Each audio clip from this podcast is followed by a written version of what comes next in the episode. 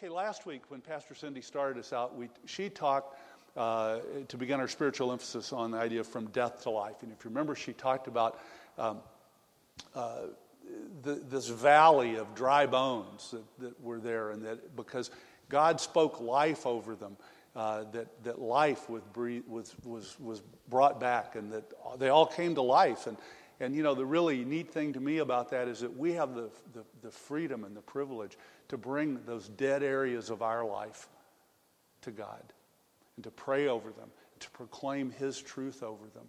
And those things that are in alignment with His Word, He'll breathe life back into. And so, you know, we're not left with the dead areas of our life with no hope and with like nothing to do. And so during this time, I want to encourage you to bring those areas of your life to God. Put them before the foot of the cross and give them back to the Lord. You know, I mean, you can have Him pray over marriages, jobs, finances, health, whatever it is. Lay them down before the Lord because He is the God who gives life.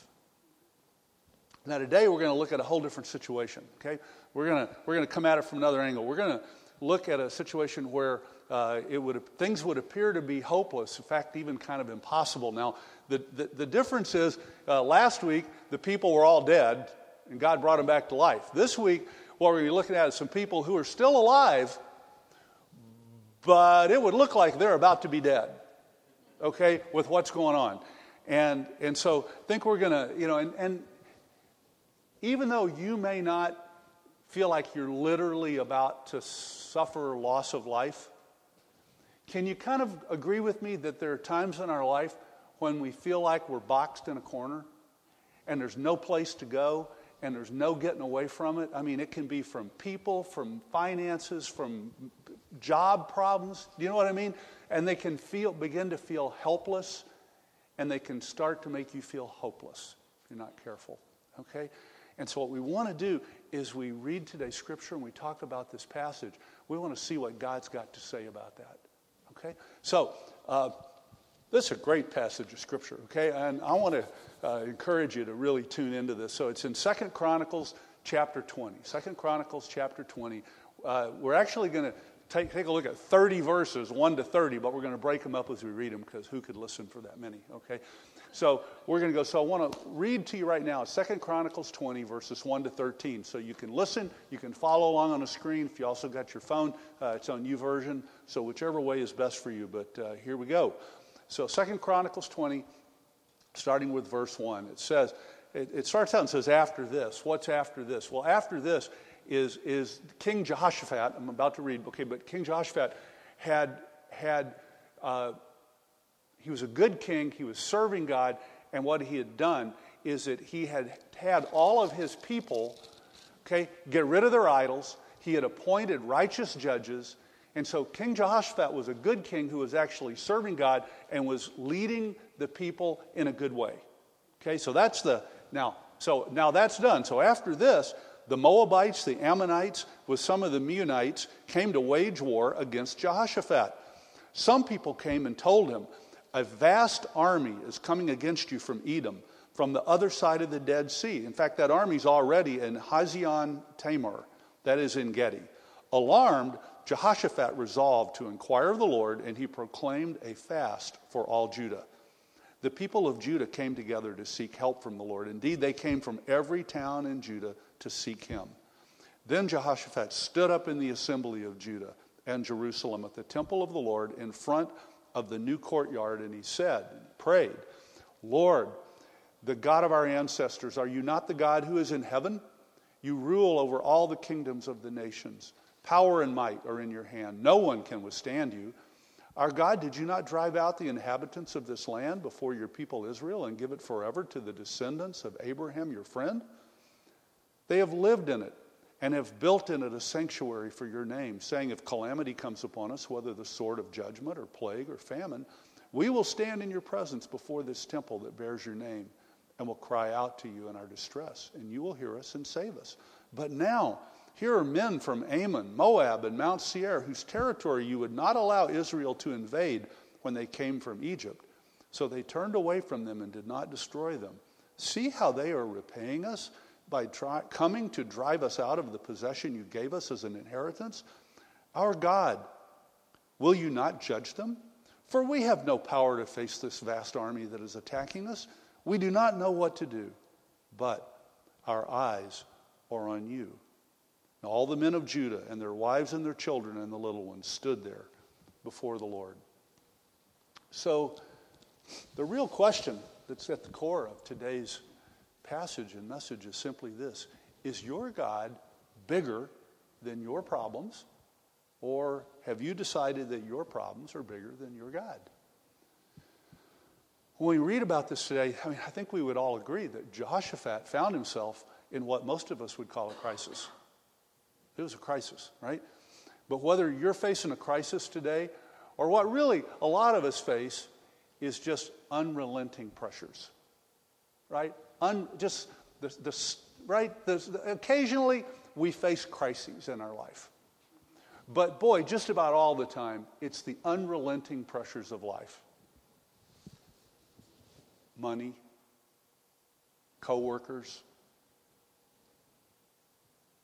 relationships. It's just 1,000 problems, and they all need a solution. And here's the real issue. Although I think we would all know, right, if we've been to church even once before in our lives, okay, we all know the right answer to what I'm about to say is what we should be doing when we face these problems is praying, right? We all know that's the right answer. We'll get that one on the test right. Here's the problem, but we don't do it. And we very seldom do it first. So why is that? Why do we really not do it? I want to suggest to you that it really boils down to pride. Although we are far more polite in how we describe it, what we do is we call it self-reliance, because that sounds a whole lot more sanitary and better. But the fact of it is, if you boil it down, strip it back, it's pride. Because what most of us tend to think of is, you know what? I'm pretty smart. I can solve a lot of my problems. And you know what? Every now and then, I'll just take a little help from God. So it's really mostly me. And every now and then, I'll kind of call God in, you know, just to kind of kick it on over the goal line.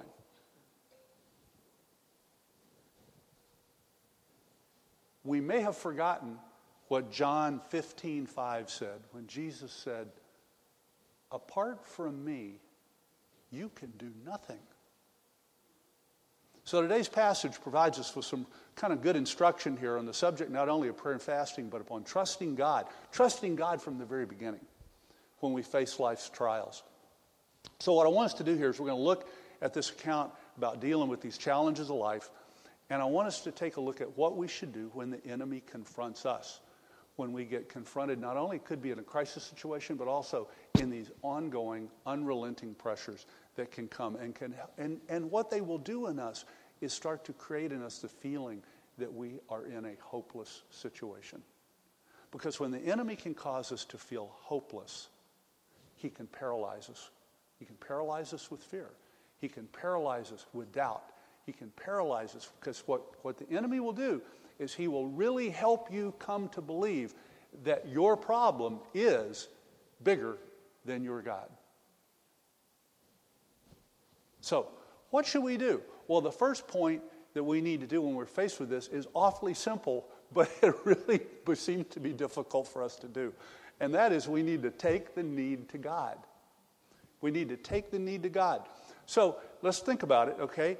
If you went home today and all of a sudden, you know, you heard some really threatening news, or you heard about a situation that could even end up costing you your life, what would you do first?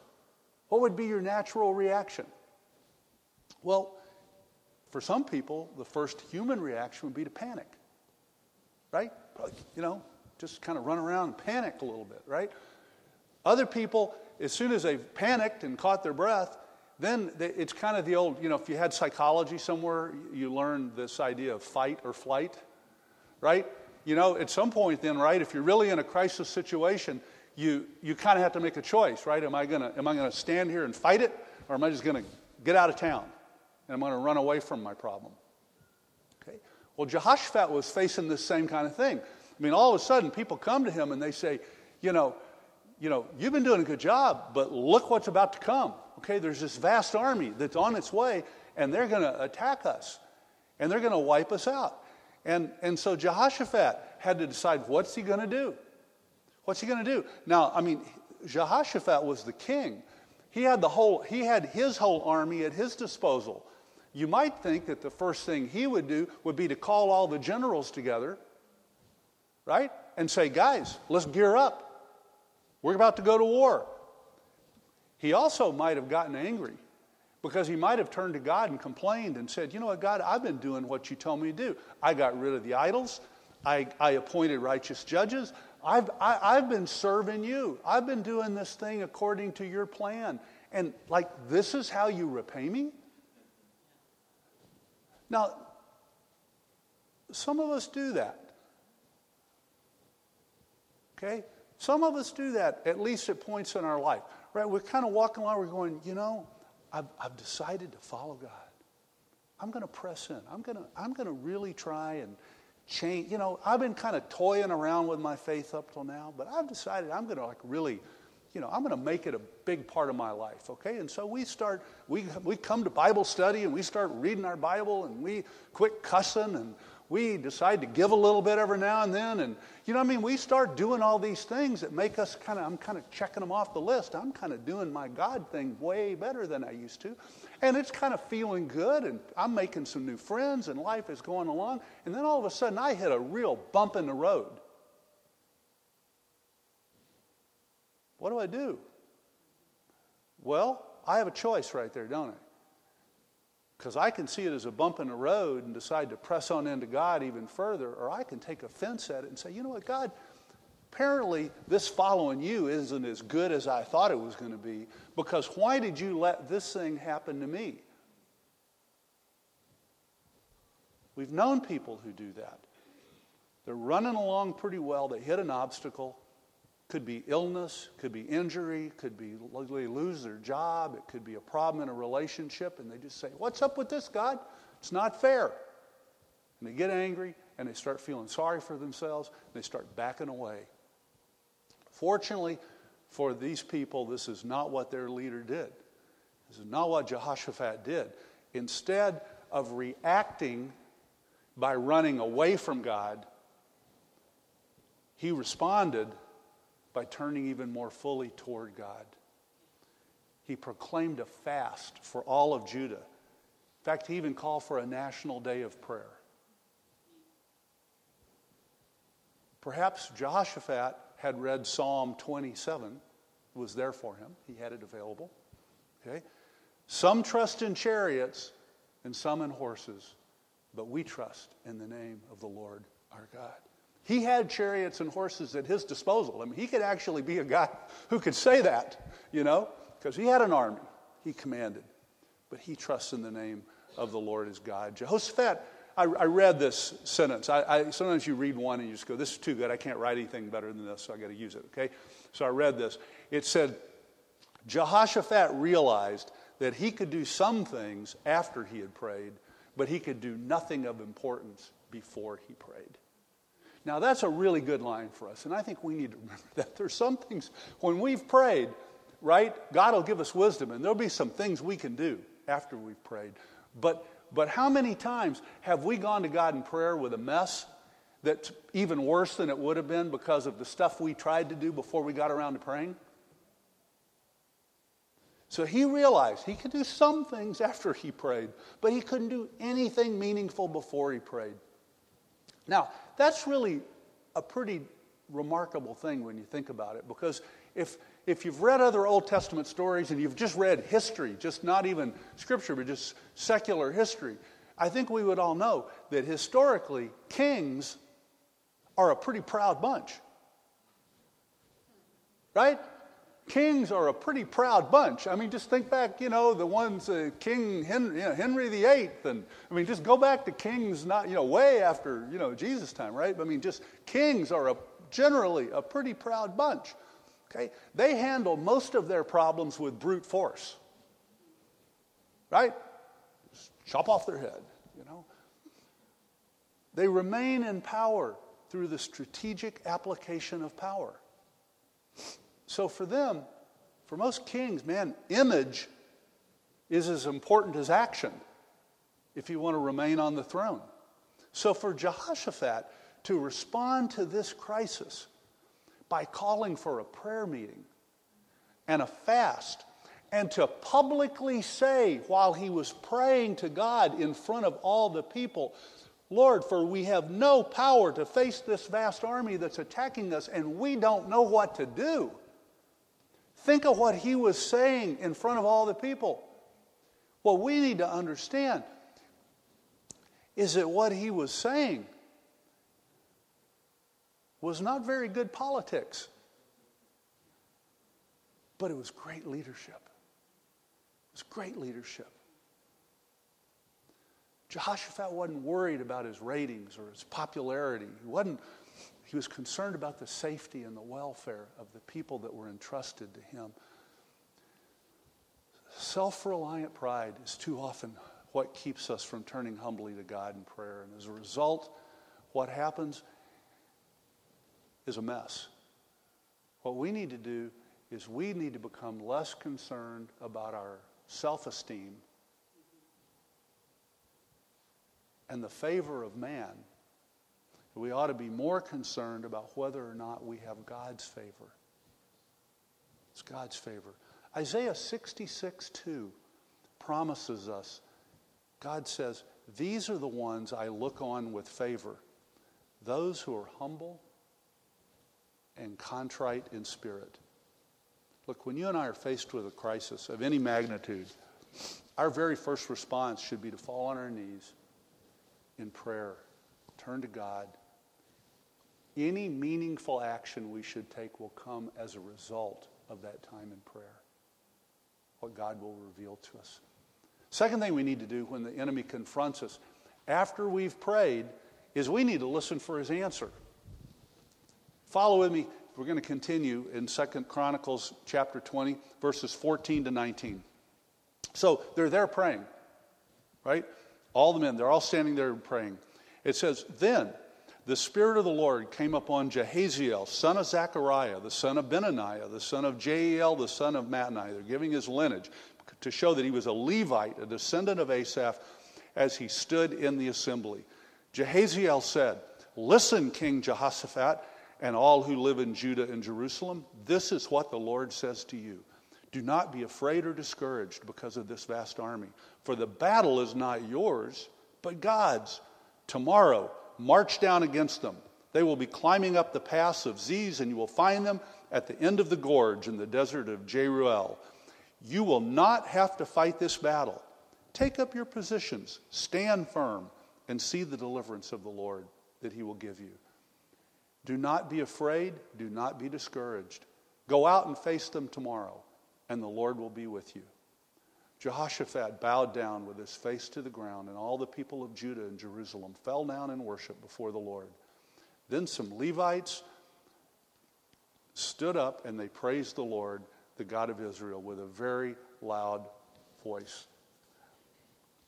So Scripture tells us that they were all gathered together for a prayer meeting with their leaders.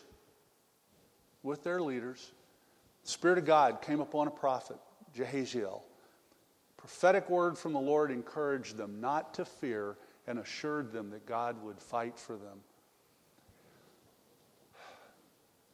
I want to assure you something. Corporate prayer draws the attention of God. Corporate prayer draws his attention. Look, you can pray by yourself, and I hope you do. You should. Okay? You should. But there's something powerful that happens when we come together as a body of believers and we join our faith together and we seek God and we pray corporately. That's why during this 21 days of spiritual emphasis on Thursday nights, we don't normally have a weekly prayer meeting, but we've put one in for this time. It's a time for us to come together and seek God together in prayer. Let's just bring the big issues before the throne of God and await his response. Look, we're all busy, But I want to encourage you to make time for this. You're never going to know what blessing you may miss out on if you don't ever participate in one of these groups of corporate prayer. I know it's a sacrifice of time. But like I said earlier, sacrifice always costs something. So I just want to encourage you. Interestingly enough, in this passage, even though God spoke to his prophet to tell them, that he was going to fight for them, he still told them in verses 16 and 17 that tomorrow you got to walk out, take up your positions, and stand firm. Now it's interesting, isn't it? Because God has just promised that he's going to solve the problem. He's going to fight the battle. But he still is telling the people, you got to dress up for battle, march out, and go get in front of the enemy. Now, when God solves my problems for me, I really wish he'd do it while I'm sitting at home with my feet up on the ottoman. I mean, wouldn't it be nice? I like the idea of just praying. We're just sitting here in a nice warm room. It's all cozy, If I was having trouble with my car out there, we just all pray, oh, Lord, please let his car start when he needs to leave. And we'd all just sit here. And I'd go out and I'd start up my car and it'd even be warm. It'd already even be warmed up, right? I like answered prayer like that. I love answered prayer that puts me at no risk, causes me no pain, expects nothing of me. Now, can we all agree there have been some times when God has answered some of your prayers just like that? Have you ever gone to bed sick, prayed, oh God, would you heal my body, and you woke up well? Yeah, did you pay a price? Did you suffer? No, you had a good night's sleep. But you woke up and God did that. We've all prayed things. Lord, I don't know how I'm going to get to the end of the month with the money I got right now. And I don't know, God didn't tell you to go out and offer to dig a ditch or to do anything else. Just somehow he made your money last.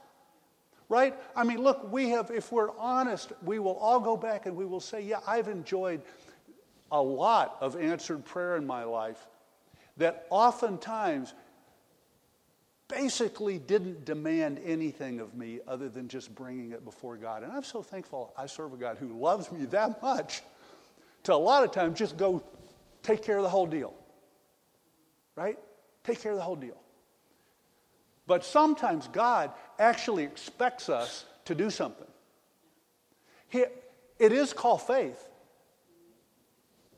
Right? And so sometimes faith requires some feet to go actually do something to demonstrate that we actually believe the promise that God has given, right? But we're still involved. We're just doing it out of obedience. Look, can you imagine? Just think about this. We sit back and read this story in the comfort of this room with nothing really bad going on, and and with the distance of history, right? And so we compress it all and think, okay, he said go out and do it, and just boom, boom, boom. Hey, what if only a few folks had showed up the next morning?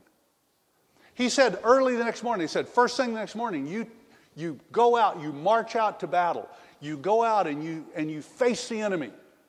But don't worry, I'm gonna fight the battle for you. Just imagine with me for a second. What if only a handful of people had showed up the next morning, dressed for battle, ready to march down against the enemy and stand firm? What if most of the group had stayed home? Because they were too tired from attending yesterday's all-day prayer meeting. God, I've already done enough of my God thing, I only go to church on Sunday and maybe one more thing per week, but then that's really all I'm going to do, And I did that. I was at church Sunday, and God, I came to the all-day prayer meeting, so I've kind of done my deal, I got other stuff to do. Can you imagine? Besides, it's cold. God, it's going to be cold marching down there to that battle. I don't want to. Just. Do you think we've ever missed out on God's blessing and answer to our prayers because we didn't actually obey him with the steps that he told us to take in order to see the victory? Look, what God did was he promised a victory, but his victory was linked to their obedience. Do you understand? Look, there are plenty of times in my life when I did nothing. God put no expectation on me, obviously, because I went to bed sick and I woke up well. Right? Like we said, there are plenty of those times. But when God says, I'm going to fight this battle for you, but tomorrow morning you get up and you march out and go confront the enemy, it would be wise to get up and go confront the enemy. Even though it's uncomfortable, it might be scary, it might cost you something, it may be inconvenient. The nation prayed, God had answered. It was critical now that they obey. Look, when you and I are faced with a crisis, after we've fasted and prayed, we have every reason to anticipate an answer, don't we? We have every reason to anticipate an answer because we serve a God who hears. We serve a God who answers. I don't always like all his answers. I'm still waiting on the red Corvette. Probably saying no because he knows he's saving my life. No, but do you understand? But think about this. I really want you to be honest. As you don't have to hold up your hand, but you just really think about this, okay? How many things have you ever prayed for that are like legit? I don't need a red Corvette. You know what I mean? Okay, but health, safety, finances, relationships to be restored or repaired. And you would say, you know what? It still may not be where I want it to be, but I see God's hand at work. I mean, could anybody say, I have never heard nothing? God has ignored me. God hadn't listened. God has done the square root of nothing. I can't say that. I can't say that, and I don't think you can either. Now, there's some things that some of us are still praying for that we're claiming and believing, but God is moving because we serve a God who answers prayer. So when we've had that time of prayer and fasting, when we've committed it to God and when we're seeking him, we have a privilege, but we actually have I believe a right to anticipate that God will answer. Okay, but we're still often told to go out and confront the enemy. We've got to obey his direction if we want to see the answer. One last thing. After we've done those things, what else do we need to do? And the third thing is found in verses 20 to 30. So let's finish it up. Let's read that together. 2 Chronicles 20, verses 20 to 30. So it says, early in the morning, they left. So they obeyed, okay? They left. They didn't leave before. They didn't leave later. Early in the morning, they left. And as they set out, Jehoshaphat stood and said, listen to me, Judah and people of Jerusalem. Have faith in the Lord your God, and you will be upheld. Have faith in his prophets, and you will be successful. After consulting the people, Jehoshaphat appointed men to sing to the Lord and to praise him for the splendor of his holiness. And as they went out ahead of the army singing, give thanks to the Lord, for his love endures forever. Now get this. As they began to sing and praise the Lord set ambushes against the men of Ammon and Moab and Mount Seir who were invading Judah, and they were defeated. The Ammonites and the Moabites rose up against the men of Seir to destroy and annihilate them, and after they had finished slaughtering the men from Seir, they helped to destroy one another. When the men of Judah came to the place that overlooks the desert and looked toward the vast army, they saw only dead bodies lying on the ground. No one had escaped. So Jehoshaphat and the men went to carry off their plunder, and they found among them a great amount of equipment and clothing and also articles of value, more than that they could take away. There was so much plunder, it took them 3 days to collect all of it. And on the fourth day, they assembled in the valley of Berakah, where they praised the Lord. And that's why it's called the Valley of Berakah to this day. That means the Valley of Praise. Then, led by Jehoshaphat, all the men of Judah and Jerusalem joyfully returned to Jerusalem, for the Lord had given them cause to rejoice over their enemies. They entered Jerusalem. They went to the temple of the Lord with harps, lyres, and trumpets. The fear of the Lord came on all the surrounding kingdoms when they heard how the Lord had fought against the enemies of Israel. And the kingdom of Jehoshaphat was at peace, for the Lord had given them rest on every side.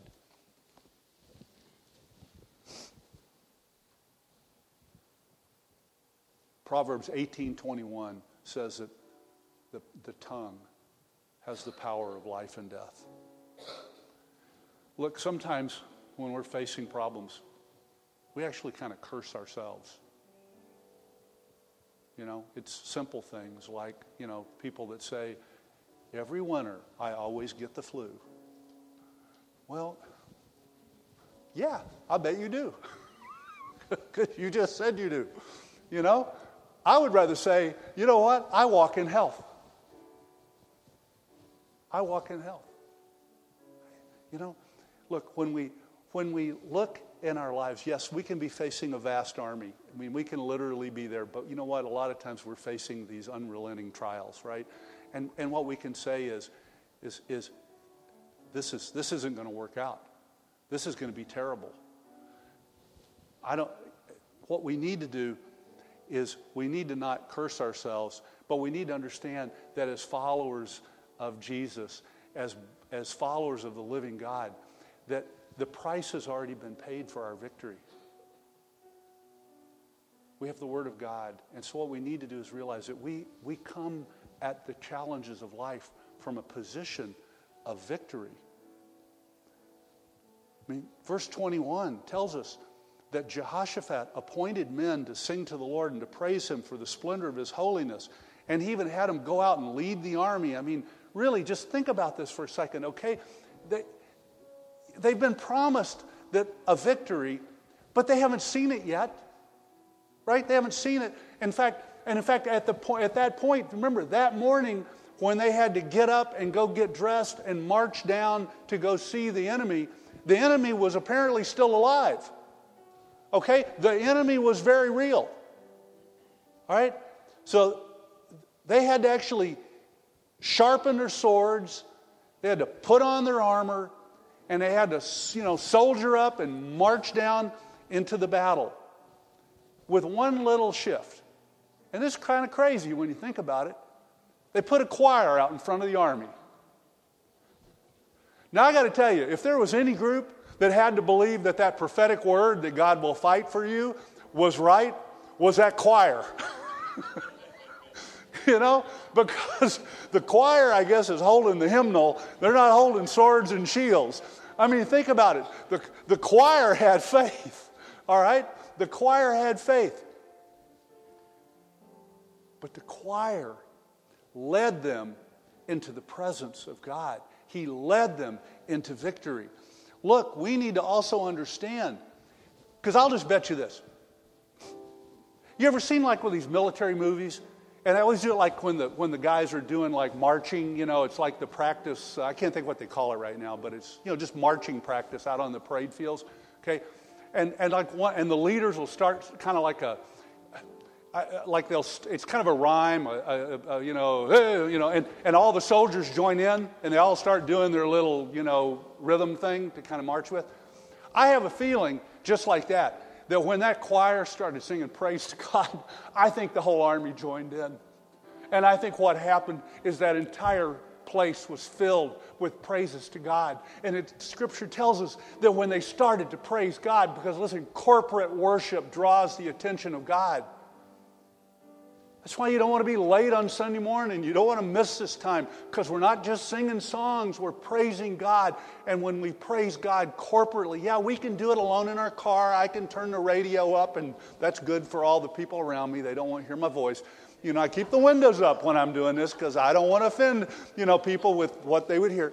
You know, no, but you know what I mean? But when we need to praise God. We can praise God alone, but there is something that I can't completely comprehend and I can't completely prove to you other than I know it happens. There is something that you can only experience when you worship together.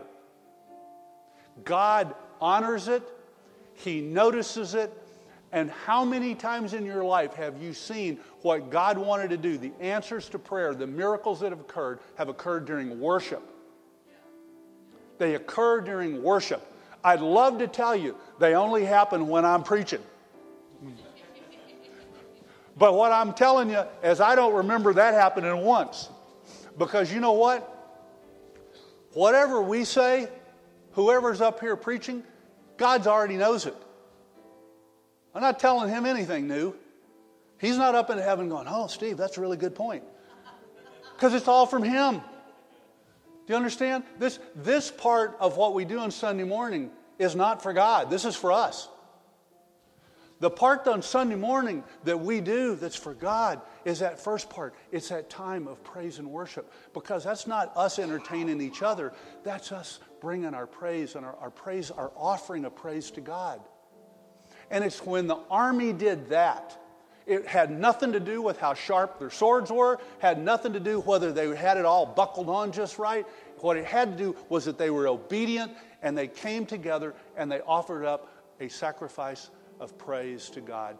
That's what caused God to act against the enemy.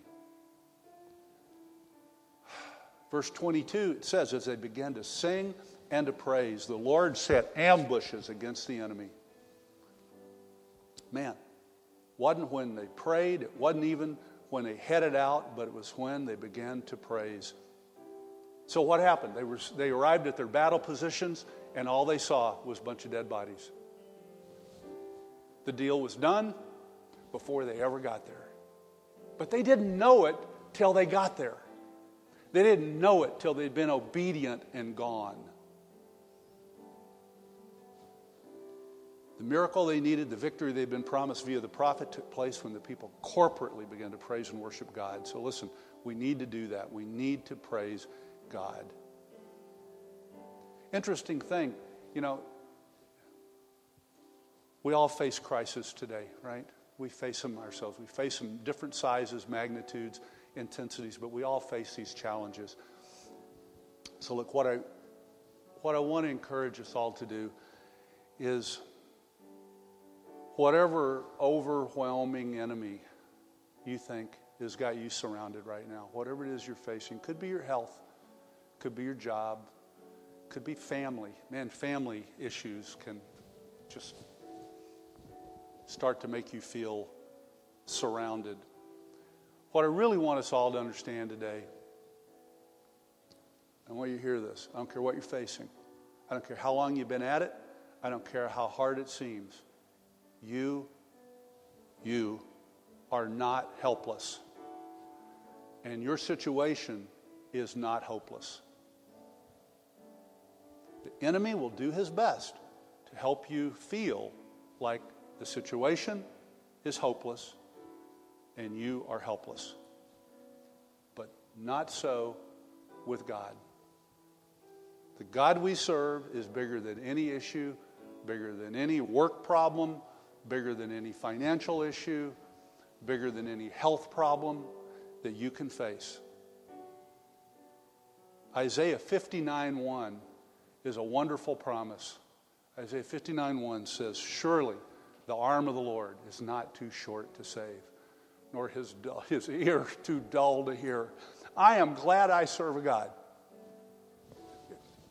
There's a TV commercial right now. I don't know, it's some alligator. You ever seen the one with the alligator? It's time to pick up the check, and the alligator sitting at the kitchen table in his front pan. You know, he's like, I'll get that, but he can't reach it. You know.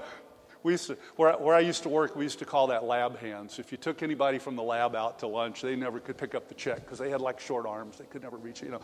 So I am glad I serve a God whose arm is not too short to save. Listen, doesn't matter. Here's why I think that's important. Because there's sometimes God has saved me in the past that I was pretty far away from him. He needed a pretty long arm to where I was. I'm glad I serve a God whose arm is not too short to ever say, well, you're too far away from me. Listen, when we cry out to God, he's there. We're never too far away. His arm is not too short. I'm also glad I serve a God that's got good hearing, because I've been pretty far away when I've called out. And even when I was yelling pretty loud, it had been pretty hard to hear. I'm glad I serve a God who's got really good hearing, because he says his ear is not too dull to hear, no matter where you are, no matter how far away, no matter how long it's been, no matter what it is. If you will call out to God, He will hear you. And no matter what you're facing, His arm is not too short to save. So look, we're going to all face stuff in life. Some of them are going to be more intense than others. So you may be in it right now, and if you're not, maybe you're enjoying that time of peace, and praise God for that. But we all know if we live long enough, we will face some more, because we are promised in Scripture that life is going to have challenges. It's going to have challenges. So it's not a matter of we can be surprised. The only thing we can do is decide how we're going to respond. And we're going to have a choice. We can react by running away, getting mad, taking offense, blaming God, blaming somebody else. We can do a lot of different things, or we can respond appropriately and be like Jehoshaphat. We can fast and pray. Let me give you a practical side of that. When you decide to fast and pray, don't tell God how to solve your problem. Seek God and let Him solve it. He's got way better ideas than you or I do. Second thing, anticipate God to answer. I want you to realize that sometimes answers come through unexpected sources. Now, Jehoshaphat, they prayed, and Jehoshaphat listened because all of a sudden a prophet spoke up and had a word from the Lord. Now, he could have thought, you know what? God's going to talk to the king. And it said, God's only going to talk to the king, right? If he'd been prideful and not listened to the word of the prophet, and missed out on what God had for them. God had deliverance for the nation, but it came through maybe an unexpected source. You might have someone who's a source who could speak into your life, and it might just come from a place, a person, or a source that you wouldn't expect. You need to be open that God may speak through unexpected sources. Finally, you need to obey His instruction and face your enemy with a secret weapon. Praise. It's praise. Praise on your lips. And let God fight the battle for you. I want to invite you, would you stand with me? We're going to close.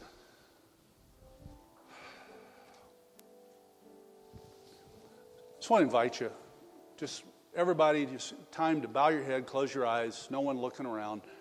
This is just time between you and God. Look, if you're facing a crisis right now, surrounded by a problem, and you don't know what to do. In fact, you think unless God intervenes, you just can't imagine a good outcome. Okay? If that's you, just acknowledge that to God. Just raise your hand. Just say, yep, that's me. I've got that problem. Got that problem. Amen. Amen. Amen. Okay. Thank you. Look, let's just right now, let's take it before the Lord. Okay? Let's just take it before the Lord. Lord, this morning, God, we come before you, and Father, we're people faced with issues, faced with challenges. Lord, this morning, we want to be like Jehoshaphat, Lord. We just want to say, Lord, we're surrounded by an issue that's bigger than us. We don't know what to do. So, Lord, today we're just going to ask you. We're going to lay it down at your feet. We're going to ask you to intervene. We're going to ask you to move on our behalf. We're going to ask you to save us, heal us.